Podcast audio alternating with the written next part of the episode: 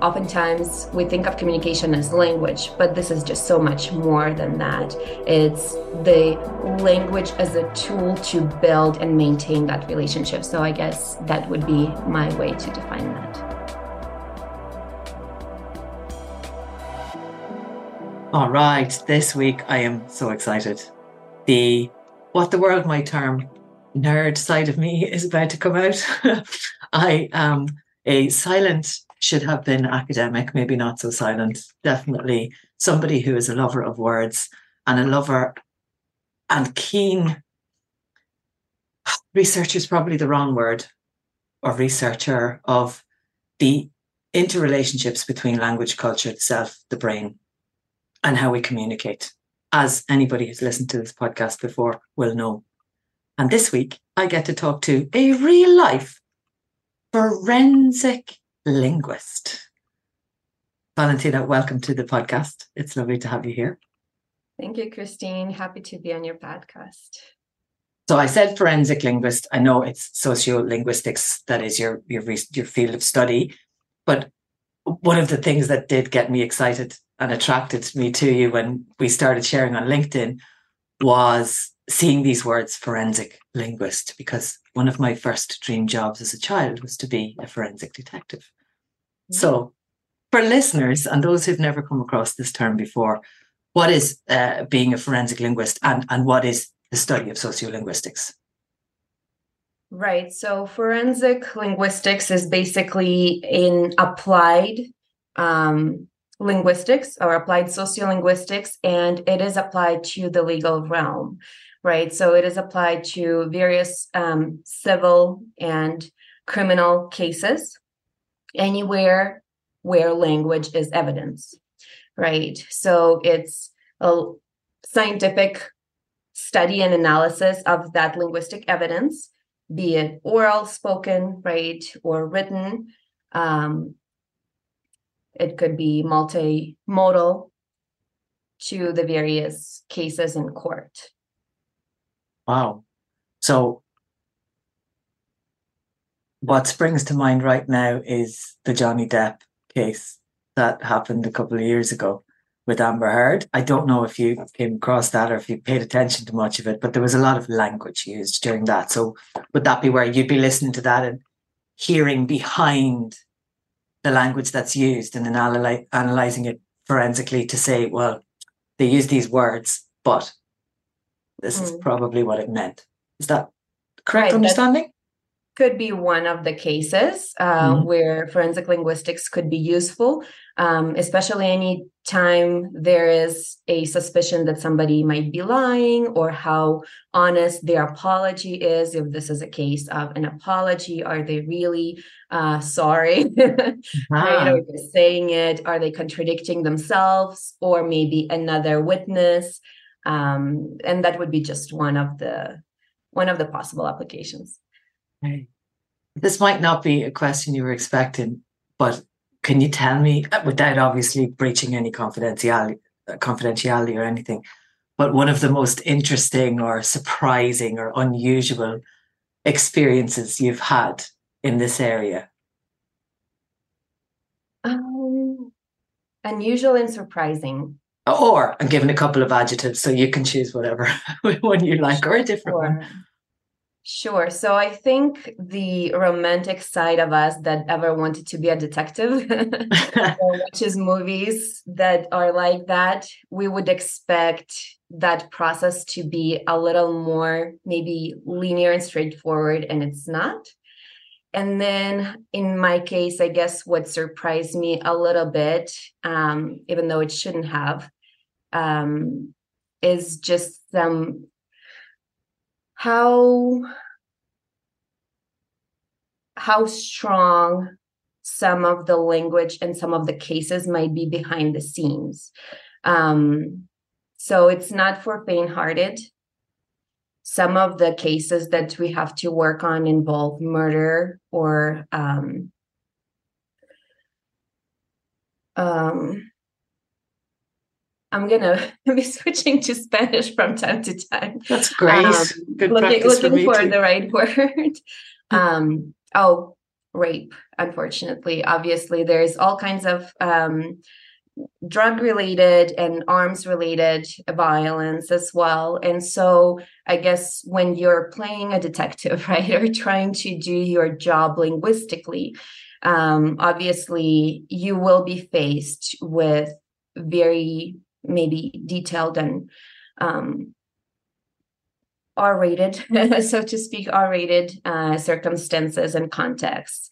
Um, and so, yeah, some people would sometimes need um, psychological attention uh, or some way to deal with that violence that they read about, right? We don't witness it. Obviously, there are video recordings or audio recordings, that's a different um, type of experience as uh, as opposed to when you read it in a transcript from a um, an interrogation, for example.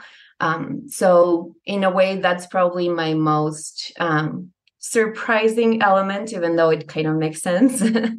um, but interestingly enough, forensic linguistics uh, ranges across all kinds of cases. And a lot of those cases you might even call boring because they are paperwork cases, right? They're contracts, right? So the language of contracts, how is certain phrasing within the contract is being understood. Mm. And sometimes a single word can make a million dollar difference for some companies, right? And so I've had to deal with some of those cases as well.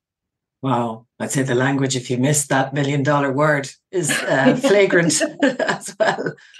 Yeah, it, it makes a lot of sense what you're saying, particularly from the, the mindset and the psychological perspective that even though we might choose a particular field, mentally, emotionally, and physically, we need to be ready for it. And what somebody may have lived in their childhood that they thought they had put to bed could be triggered by reading one of these scripts or seeing one of the videos or hearing one of the audios, resulting in them needing to decompress and, and get some help. Wow, okay. And the legal side of it, yeah, I, I remember when I was 15 doing my work experience at school. And one of the other jobs then later in life was wanting to become a lawyer. When they sent me off to the courts and I showed I had to learn all this paperwork I'd have to do. I came back at the end of two weeks and said, okay, no, not that one for me. Yeah. So, what took you into the field of sociolinguistics? Right. And so um, I do identify more as a sociolinguist rather than a forensic linguistic, uh, forensic linguist. Mm-hmm. Um, Did we define the difference between them? I'm not sure. We have not. So okay, so maybe just for people who are listening, what's what is the difference? Sure. So when I define forensic linguistics, for example, I said that this is applied sociolinguistics. And mm-hmm. so sociolinguistics is really a backbone for this and some other areas where you can go. And so sociolinguistics is the study of language at the intersection of culture and society. Uh, and this is how we change or adapt our way of speaking based on context. And that context can be defined in many different ways, right? It could be geography, it could be within the same country. If you move places, um, you might hear people speak differently. Within the same um, even within the same town, right? Whether you are at home or you're at work um, or you're at the market, um, you will definitely hear other people speak differently and you will adapt your way of speaking to that context as well so sociolinguistics is this uh, scientific approach to studying how we vary our language um, across multiple social, contextual, and cultural factors, and also time being uh, another one. So, as we age, for example, how our way of speaking changes, or historically speaking, how language has changed historically. Um, just across generations in um yeah. Mm-hmm. uh, so you study spanish specifically? I know you've, you've written some papers in russian as well. What are your key areas of interest and research? Mm-hmm. my main specialty is spanish i'm hispanic sociolinguist. Um, i have also done um, as, as part of my doctoral degree i've done general linguistics which focuses on English and other languages as well. So, yes, I have a paper comparing uh, Spanish with Russian, for example. Um, I have worked on some English uh, cases, especially in forensic linguistics. It's mostly been English or English as a second or third foreign language, etc. Um, but mostly English and Spanish, Spanish being the main focus. Okay. Oh, I didn't see any of the papers on English as a second or third language, so I'd be fascinated to read them for the next time you come back. A question that came up while you were speaking there was what's pertinent right now, or what's really important right now in your field as the world has is changing and becoming more globalized? Mm-hmm. So, variation is really at the heart of sociolinguistics. Um, language variation, how language varies. And we know that language varies uh, for multiple reasons. Um, so, there is a natural just evolution of language as time goes by. But then there are other forces, there are political, social forces, um, any big reforms happening in the world. Um, you know, it, historically any invasions, right? So why is English so full of French words, right? so thinking back centuries, right? Uh, and that explains a lot. And so um, I think the world being so globalized today, there are pretty much no boundaries anymore. This is a new way of living, and this is a new way of influencing each other in influencing language. Uh, you obviously know that today more people speak english who are non-native speakers right? Um, and so how does that influence the language? How does that influence all the cultures too? Because behind the language also obviously we have a culture. So what does it mean for somebody coming and let's just use an old dichotomous collectivist individualist divide between cultures. Obviously this is a lot more complex but what does it mean for somebody from collectivist cultures now adopt english as their lingua franca for work you know and maybe for other areas of their life maybe entertainment? So it's not just you know a linguistic shift and linguistic variation. Right now we have this all confluence of cultures leaning toward this individualistic background in a way of looking at things and pronouncing things and phrasing um, and and i see this a lot in mexico mexico and a lot of latin america traditionally have been conceived as these collectivist cultures as well as my own um, russian ukrainian culture and I, I, I love that. I, I, identify a lot with my um, Mexican um, colleagues and friends and, and, family here in Mexico because of that uh, similarity. But then things are just changing. And I find Mexico, especially Mexico City, like this metropolitan urban center, being a lot more like the US nowadays um, in, in their ways of having friendships and leading collegial relationships, um, their perception of the productivity, for example, and many other things um, relevant in the professional world. And I probably strayed away from your question with this comment. Um, so help me steer me back. uh, no, no, I, I, you're going to have to steer me back. Maybe. What did I ask? I asked you because I have another question in my head now. You've gone in such a brilliant direction with talking about the collectivist cultures and the westernization in some way of them because of the influence of language and impact of language.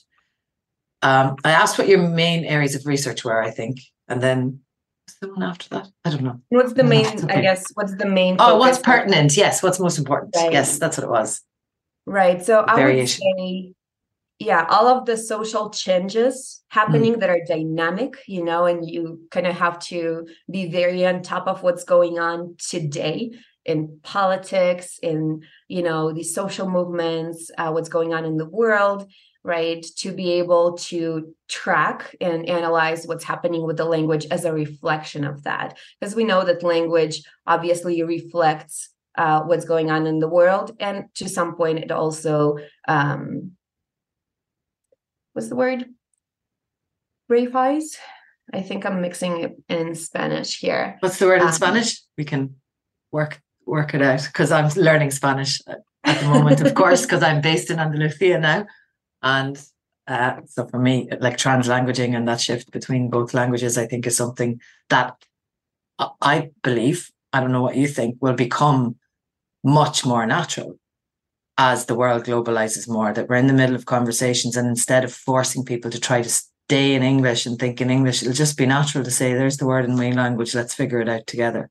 Mhm, mhm. So let's go down that that that tangent road, uh, unless you want to go back to, to that word you were thinking of. I, I think I think it is actually English reifies, uh, or maybe not. but Is it rat?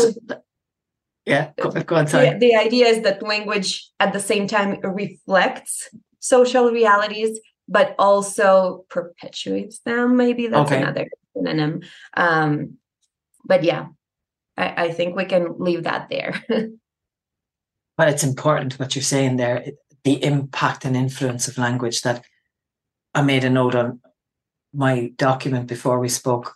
Often people are ignorant to, and have been over the past whatever number of years. It's because of this massive change in mobility now and and globalization that language is becoming so much more important and an awareness of oh culture matters first of all though a lot of people still don't see that it does and not only does culture matter but language is a massive part of culture and culture inc- hugely influences how we speak and how we communicate oh there's so many things coming up for me now I was reading this week and last week. One about the negative impact of studying in English on students of other languages and their capacity in their subjects. And the other was last night about Afghanistan and the Taliban banning anything Anglophone related, anything related to English in any way, because they perceived their culture to be as being too influenced by it. I mean, I think this is done in France in many places as well. And it's not the only country in the world that has blocked the influence, even China, of English words. You're not, newspapers were banned in China from using anglicized words in their text. They had to find a, a comparison in, in Chinese or in Mandarin. So let's see, where do we go? Hmm, okay, let's go with education, given that you're an academic. uh, so one of the studies I read was that in Sweden, they they did a study with university students studying a course online, video instruction without instructors with video instruction, one in Swedish, one in English, and the dropout rates. And f- so the dropout rates were higher for those studying in English, and the capacity for the subject was lower for those studying in English. And then this week, there was research published from bilingual schools in Madrid, where an area I know from one of your studies, saying that it's being found now that subjects being taught in English, students are less capable of completing and less capable and less knowledgeable of the subject when they've learned it through English. So this whole idea of the CLIL, the, the content, content language integrated learning that they're doing. What are your thoughts on that? Right. So I have two thoughts, and one having to do with the emotional connection and the barriers that that can cause cause with identifying with the language that's not yours and the culture that's not yours. And the other one is just um, effective teaching techniques which i think is also a whole a whole new um, potential right to still discover and still invest in. How do you teach effectively? Because i mean this is the reality of things that there is an emotional connection to our language. Our mother tongue is part of it you know how we relate to our mother how we grow grow up right? Um so it there is a lot of research in linguistics and language acquisition on this emotional connection and people identifying or not identifying uh, with the different culture behind the language and then feeling like they're not themselves when they speak another language for example or very emotionally laden words that don't really have that uh, weight on us if they're spoken in another language. So be it insults or being be it you know um, even words that express uh, cariño affect affect right? So um, there are researchers dedicated to study how you speak to little babies for example right? Yeah. and so um, and usually our first instinct even if we're multilingual we would speak to our to, to a baby you know in our native language you know because that's our most natural emotional connection right? And um, so it just doesn't doesn't feel the same when you use another language for emotionally laden words. Um, there is research saying that you might be a lot more likely to insult using insult words in your non-native language because they just don't feel like insults to you. like you don't feel the knife, you know, you don't feel it hurting. Yeah. Um, and so this is one part to what you're saying if people don't identify with that language it doesn't you know there's no connection um, then they're probably more likely to let it go and drop out. And from there would be my second point how can we design more effective education considering that that's the reality? Yeah. So uh, babies is what's coming to me. I've, I've a couple of things saved on babies. I've talked about them a couple of times in podcasts because there was new research just recently on rhythm and babies. And so to, to give context, I've always taught pronunciation when I was teaching or then when I moved into coaching using rhythm. I get students to bump, bump, bump, bump, to bang on tables, to bang on their hands, to do things like that to find rhythm before they find speech. And when they find rhythm, they say rhythm is the last stage of habit. I think it was um, Napoleon Hill who said that. And it's true of language as well. Anything that we make a habit, once we find the rhythm for it, a particular part of the brain finds the pattern. Once we have the pattern, then we find maybe the connection. And possibly that's what can connect us to emotion. But recent research, now they're saying what maybe you knew already, I don't know, from your studies, that babies learn more from musical sounds and rhythms than they do from individual sounds and from phonemes. So, you know, this whole phonetic learning that we've had and what is it, Jolly Phonics, that they've used for a long time in schools is not necessarily the right way. I loved so much what you said there. What came up for me at the end of it was about English then. And so I'm Irish, right? And I'm very much a proponent of Hiberno English. It's influenced heavily by the Irish language. We don't speak the same English as anybody else in the world. They call it a dialect. I don't see it as a dialect. In my opinion, it's a language and it's an English in itself. And we've got this influence of what the world perceives to be the only two Englishes that exist American English, which is brought upon by Irish and British English, uh, so the American English and British English, and the world perceives these to be, in many respects, the only two Englishes, and that they sh- subjects should be taught in them. They are proliferated all over the world, and this is how people should sound or how people should speak. From an education perspective,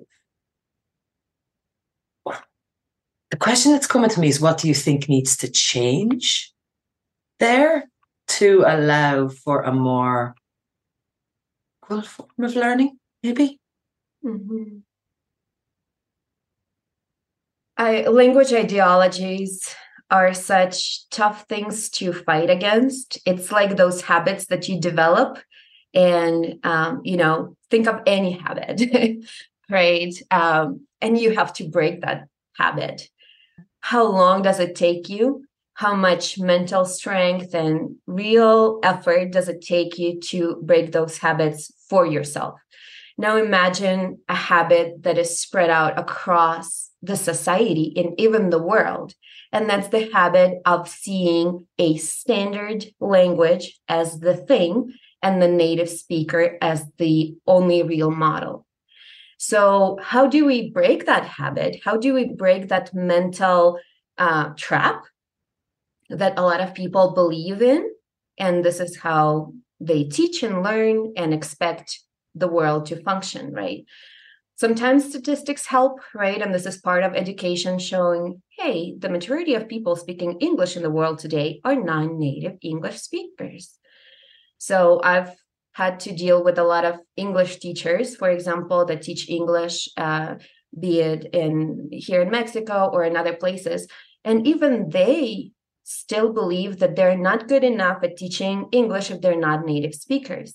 And so I have to give them this pep talk, right? And say, hey, look at the statistics, you know, give them real world examples. Right now, I work for a company um, outside of academia, um, and I work with people from all over the world speaking English to each other. And sometimes it's, you know, it's it's good enough English if it lets us do our work right and contribute good to the society that's it. That's the purpose of language to communicate exactly. as opposed to sound perfect. It's exactly. the english speaking world that has created this bias and judgment.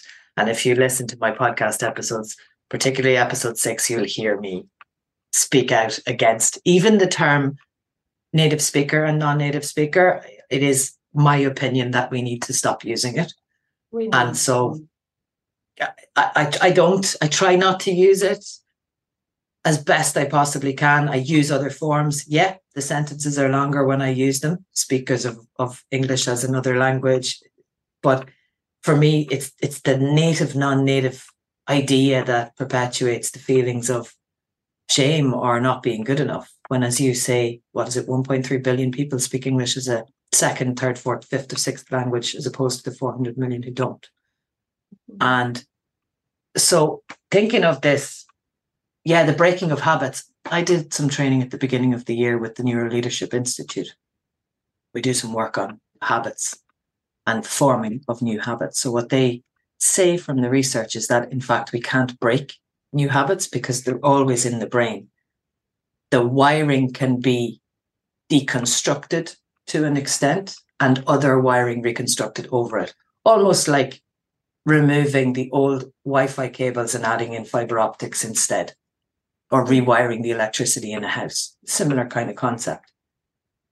So, if we were to think about a couple of things you'd love to see happening in the world to start rewiring the mindset, what would that be? So I think the first thing that comes to mind is probably more personal, uh, and it's humility. I'd love for myself and for everybody around me to just be a little more humble, to recognize that we just don't know a lot, you know, or the more we know, the more we should realize just everything that we don't yet know to and that will be just so helpful even in our relationships day-to-day life family what have you right? Just being a little more humble.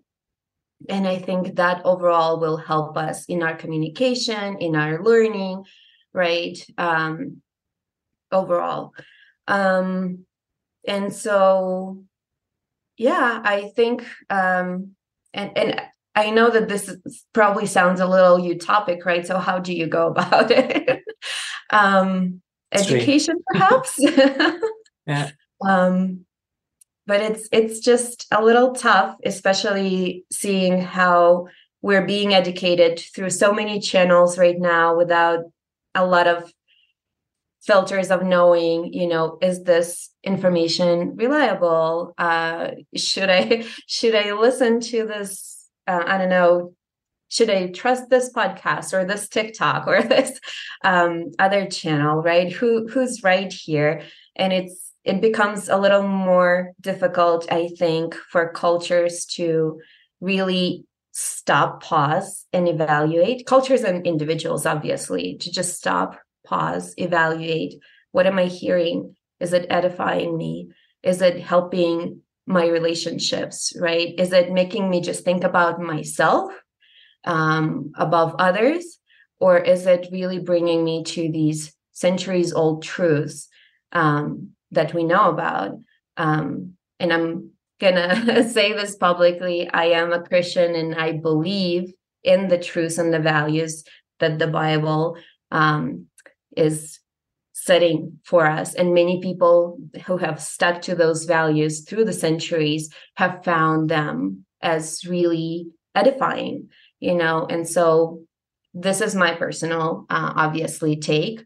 Um, but it's just it's just interesting to see how those values are just drifting to the next big thing, a fad, a fashion, peer pressure, um, and various other things, right? Um, but oh well. Um, so going back to developing this humility on the personal level, I think is gonna do all of us a lot good, a lot of good.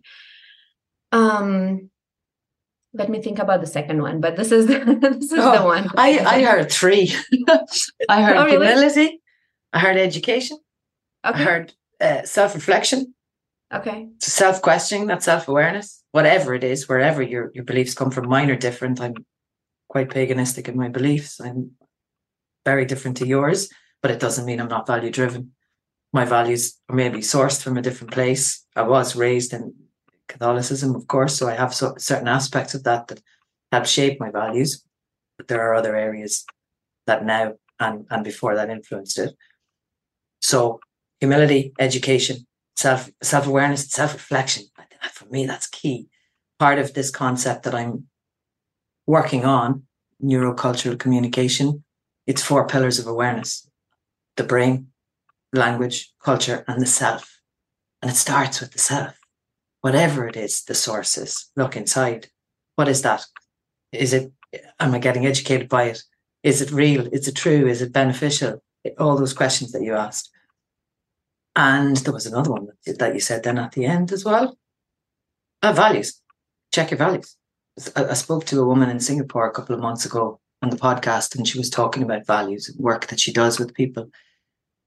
And a lot of people will say, Yeah, I know my values Of course I do. And they'll tell you their values. Okay, tell me about a time when you expressed that value in your life and write it down. And then they sort of get stuck because mm-hmm. they realize that they espouse different values in their actions and their behaviors. Yeah, I think there's a lot of a, a lot of wealth in what you just offered as ways to move forwards. The question I was going to ask, if you don't mind me asking, because it came up in my head when you were giving those examples, is do you think big business should get involved in rewiring these habits? I think it is. I think it is involved. Um, what I think is missing, perhaps, is a better link between business and education institutions. Mm-hmm. Um, at least from my perspective, from somebody who um, got my education professionalization in the United States, um, my sense is that educational institutions could prepare students better for the actual work at those businesses, right? Um, so mine is a big tech, and yeah. that's everywhere today. Um, and it's not only for uh, programmers and it's not only for STEM people, right? I am a linguist, I'm a humanities and social science person. And there are a lot of humanities and social science people um, working in business today in various positions.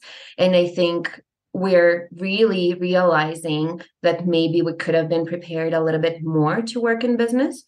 Um, but the nice thing is that even those who don't work in big business, big tech, um, we're still consumers of it right so you know in a way businesses are educating their consumers through their products and through their communications i'm in a comms team in tech right right so um, what better way to educate your customers than through communications and the way we speak our english or the way you know uh, businesses are communicating uh, through marketing, uh, through technical documentation. Um, on the technical documentation side, for example, uh, all of that is telling. All of that is telling who's writing it, you know um, who's involved in those teams. A lot of my team members are non-native speakers of english once again using the term that we, we both hate. But if that's how the world understands things then then sure we're very well, diverse. Yeah. Yeah and uh, i work with big tech as well and it's why i asked the question and i love your answer i would love to see big tech letting people know that their organizations are full of people who have a variety of different capacities to communicate in different languages, not just in English, and start to break the stigma of perfection that people believe they need to have to get into these careers. I mean, it's true. The clients that I work with, I work with them on their communication and on being able to produce English in a way that is more acceptable to the English speaker's ear. In, if I'm totally honest, because that's the way the world still is right now. But a bit more awareness on the side of those English speakers that, hang on a second, what if we took out all of these people from our organization? Where would we be then? Now, maybe we need to think about that and, and adjust our ears a little bit to how they speak as opposed to sending them for communication training all the time. That's my thoughts anyway. Mm-hmm. We won't get too vocal on it like I say, I could talk to you for ages, and there's so many, there are so many different areas that I, I had noted to talk to you about. Advancing your security posture was another thing that I saw that you'd written. It's really fabulous. But to not go over too much time, to be respectful of your time and the listener's time, I think we can leave the wealth of your knowledge and experience and information there for today. There is one final question that I do ask everybody who comes to the podcast. But before I ask you that, if people want to reach out to you or read your research or speak to you, I will have links in the show notes, but how can they do that? I think the uh, one place where you can find all of that is LinkedIn. I'm quite um, active and participant on LinkedIn. Um, and so from my profile page, you will find links to at uh, the academia.edu site and other sites where my research is published. Obviously, you can feel free to reach out to me uh, through message. I think my email is also linked on there. So LinkedIn is where you can find me, Valentyna Filimonova. Um, just find me just like that. Fabulous. Do that. I didn't even ask you about your cultural mix, and I know you did mention it, but next time. okay, sounds good. Uh, the final question I ask everyone who comes on the podcast is about its title. It's called Connected Communication, as you know. What does connected communication mean to you? Um, it's a bit redundant because I think communication in itself already presupposes a connection, right? But for it to be real good communication and effective communication, obviously, there needs to be a two way street communication and effect and effort into the relationship right and so um, oftentimes we think of communication as language but this is just so much more than that it's the language as a tool to build and maintain that relationship so i guess that would be my way to define that thank you so much i'm going to have to get over my little bit of hurt there a bit redundant I'm joking. To edit it out. no, I'm joking. I'm joking because I love that you said that because you're making me think now about its its redundancy. But I think what you went on to say, and I normally I don't comment on what people have said because everybody has a different answer. But I, I love that you said it because you're the first one who made me go, oh, okay, let me think about that for a sec. But the detail then that you went into is the recognition that while there might be a bit of redundancy in it, it's not a given that people that communication between people is connected because so many people are disconnected when they communicate now. They look at phones, they look at other things, they're thinking about the response, they're thinking about where they want to go for dinner that evening. And they'd say, Oh, sorry, could you repeat that? Because I wasn't listening the first time. So thanks. I appreciate it. I really do. Thank you so much for coming and, and being here. It's it's been a pleasure to meet you face to face, having just chatted with you a bit, a bit on LinkedIn. I do look forward to having you back and delving a bit more deeply into the work that you do and the research that you do. For listeners, as Valentyna said, you can find her on LinkedIn. If you have questions, comments, please write a review, rate the show, share it with people, send it to people, send in questions you'd like me to ask the next time that we speak if you have questions. And until next time, Gaji an Céad Barella. Banachtaí agus